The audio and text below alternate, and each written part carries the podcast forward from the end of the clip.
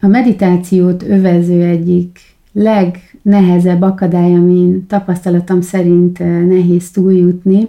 az akkor következik be, amikor már egy ideje gyakoroljuk a tudatos jelenlétet, meditációt, és már egész jól tisztában vagyunk a gondolatainkkal. Ugye a meditáció az lehetőséget ad arra,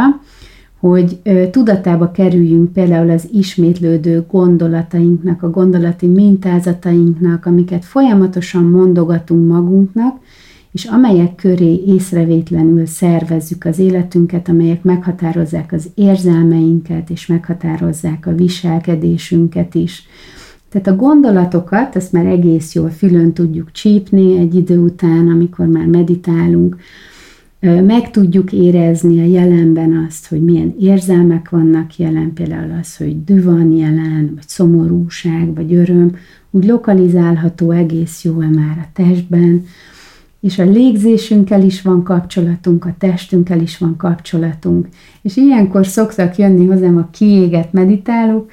hogy oké, okay, hogy ennek tudatában vagyok, én nagyon jól látom, nagyon jól érzem ezt az egészet, a stresszeimet, a nehéz helyzeteimet, de hogy mit kezdjek ezzel? Azért, mert tudom, attól még nem fog megváltozni semmi. És ez egy csapda tud lenni, hiszen a meditációval kapcsolatban van egy ilyen kimondatlan félreértés, hogy az, aki meditál, az passzív, az elfogadja azt, ami történik, az csak figyel, ugye nem avatkozunk bele, úgy figyeljük például a gondolatokat, mint mozit a filmvásznon, vagy mint felhőket az égen, nem engedjük, hogy nagyon hatással legyen ránk, elengedjük őket, és mi csak ott így ülünk, és történnek körülöttünk a dolgok, Ám az, hogy figyelünk és hagyjuk, hogy történjenek körülöttünk a dolgok, az nem egyenlő azzal, hogy hagyjuk, hogy történjenek velünk a dolgok, tehát ezt mindig fontos tisztázni, hogy a meditáció az nem egyenlő a megadással, nem egyenlő a passzivitással, és nem egyenlő a cselekvésmentességgel sem,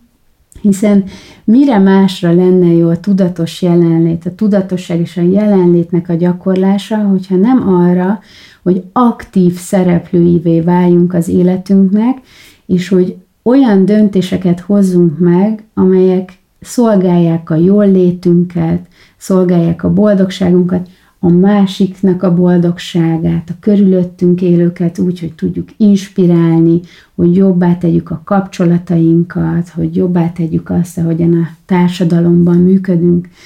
Tehát a meditációban azt kell inkább megfigyelni, hogy milyen gondolatok, testi érzetek, élmények azok, amelyeket hagyhatjuk, hogy menjenek tovább, anélkül, hogy beléjük ragadnánk, és melyek azok a gondolatok, amelyeket hasznosíthatunk, és amelyeket tovább vihetünk. A meditációban nem szoktuk tovább gondolni a dolgokat, amelyek érnek minket, viszont nagyon sokszor jöhetnek ilyen aha pillanatok, és ö, sokszor kaphatunk választ egy-egy kérdésre, anélkül, hogy azt ö, keresnénk. Úgyhogy ö, hogyha esetleg abban vagy benne, hogy már nagyon-nagyon nagy tudatossággal vagy azzal kapcsolatban, hogy te hogyan működsz, magas az önismeretet, fejlett az önismeretet, de hogy még mindig ugyanabban a helyzetekben találod magadat, akkor kezdj el azzal foglalkozni, hogy hogyan váltható, vagy hogyan ö, konvertálható át a meditációnak a bölcsessége, ö, és a meditációnak a tapasztalata aktív cselekvésé, bölcs döntésé. És a másik pedig az, hogy szoktam még azt is mondani, hogy a passzivitás az onnan is eredhet, hogy nagyon bele vagyunk ragadva ezekbe a szokásos gondolatainkba. Tehát az egy dolog, hogy meg tudjuk figyelni, de sokszor benne is ragadunk ugyanazokba a rágodási körökbe, illetve ugyanazokba az érzelmi körökbe. Mert hiszen ez a szokásos és erre még igazából nagyon sokszor nincsen rálátásunk, hogy mi ezeket megszoktuk, ezeket szeretjük, ezeket észrevétlenül tápláljuk, hogy ezek a személyiségünknek a részei, és mint ilyenek nem engedhetők el egyik pillanatról a másikra. Úgyhogy nagyon sok türelemre van szükségünk ahhoz, hogy elfogadjuk azt, hogyha még mindig ugyanazokba a hiedelmekbe vagyunk például beleragadva, vagy még mindig ugyanazokat a nehéz érzelmeket tápláljuk szokásosan, hiszen ezek nem választhatók csak úgy le, mint amikor pucoljuk a hagymát, vagy pucoljuk a krumplit, ugye az viszonylag gyorsan lejön a héja, jönnek le a rétegek, azért az ember az nem tud ö, ilyen sebességgel megváltozni. Hogyha ö, alázattal gyakorolunk magunk felé is, hogyha elfogadjuk azt, hogy több évtizeden át valami a részünk volt, és az, hogy ez nem lehet elengedni egyik pillanatra a másikra, akkor ez segíthet egyébként a változás felé, az elindulásba. És ilyenkor már egyébként lehet azt is, azzal is segíteni magunkat, hogy határozottabbak vagyunk, és a határozottság is egyfajta cselekvés, hogy azt mondjuk, hogy ebből most már elég volt. Én most már nem ülök ebben az érzelemben tovább, nem ülök ebben a gondolatban tovább,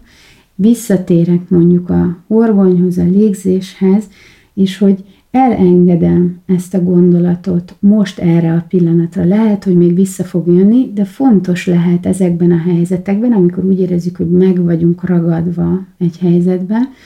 a határozottságnak, a cselekvésnek az ilyen formájának a gyakorlása is.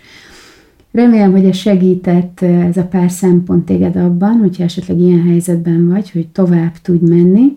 Írd meg nyugodtan a visszajelzésedet, jó gyakorlást kívánunk, és legközelebb állok vissza szeretettel. Minden jót!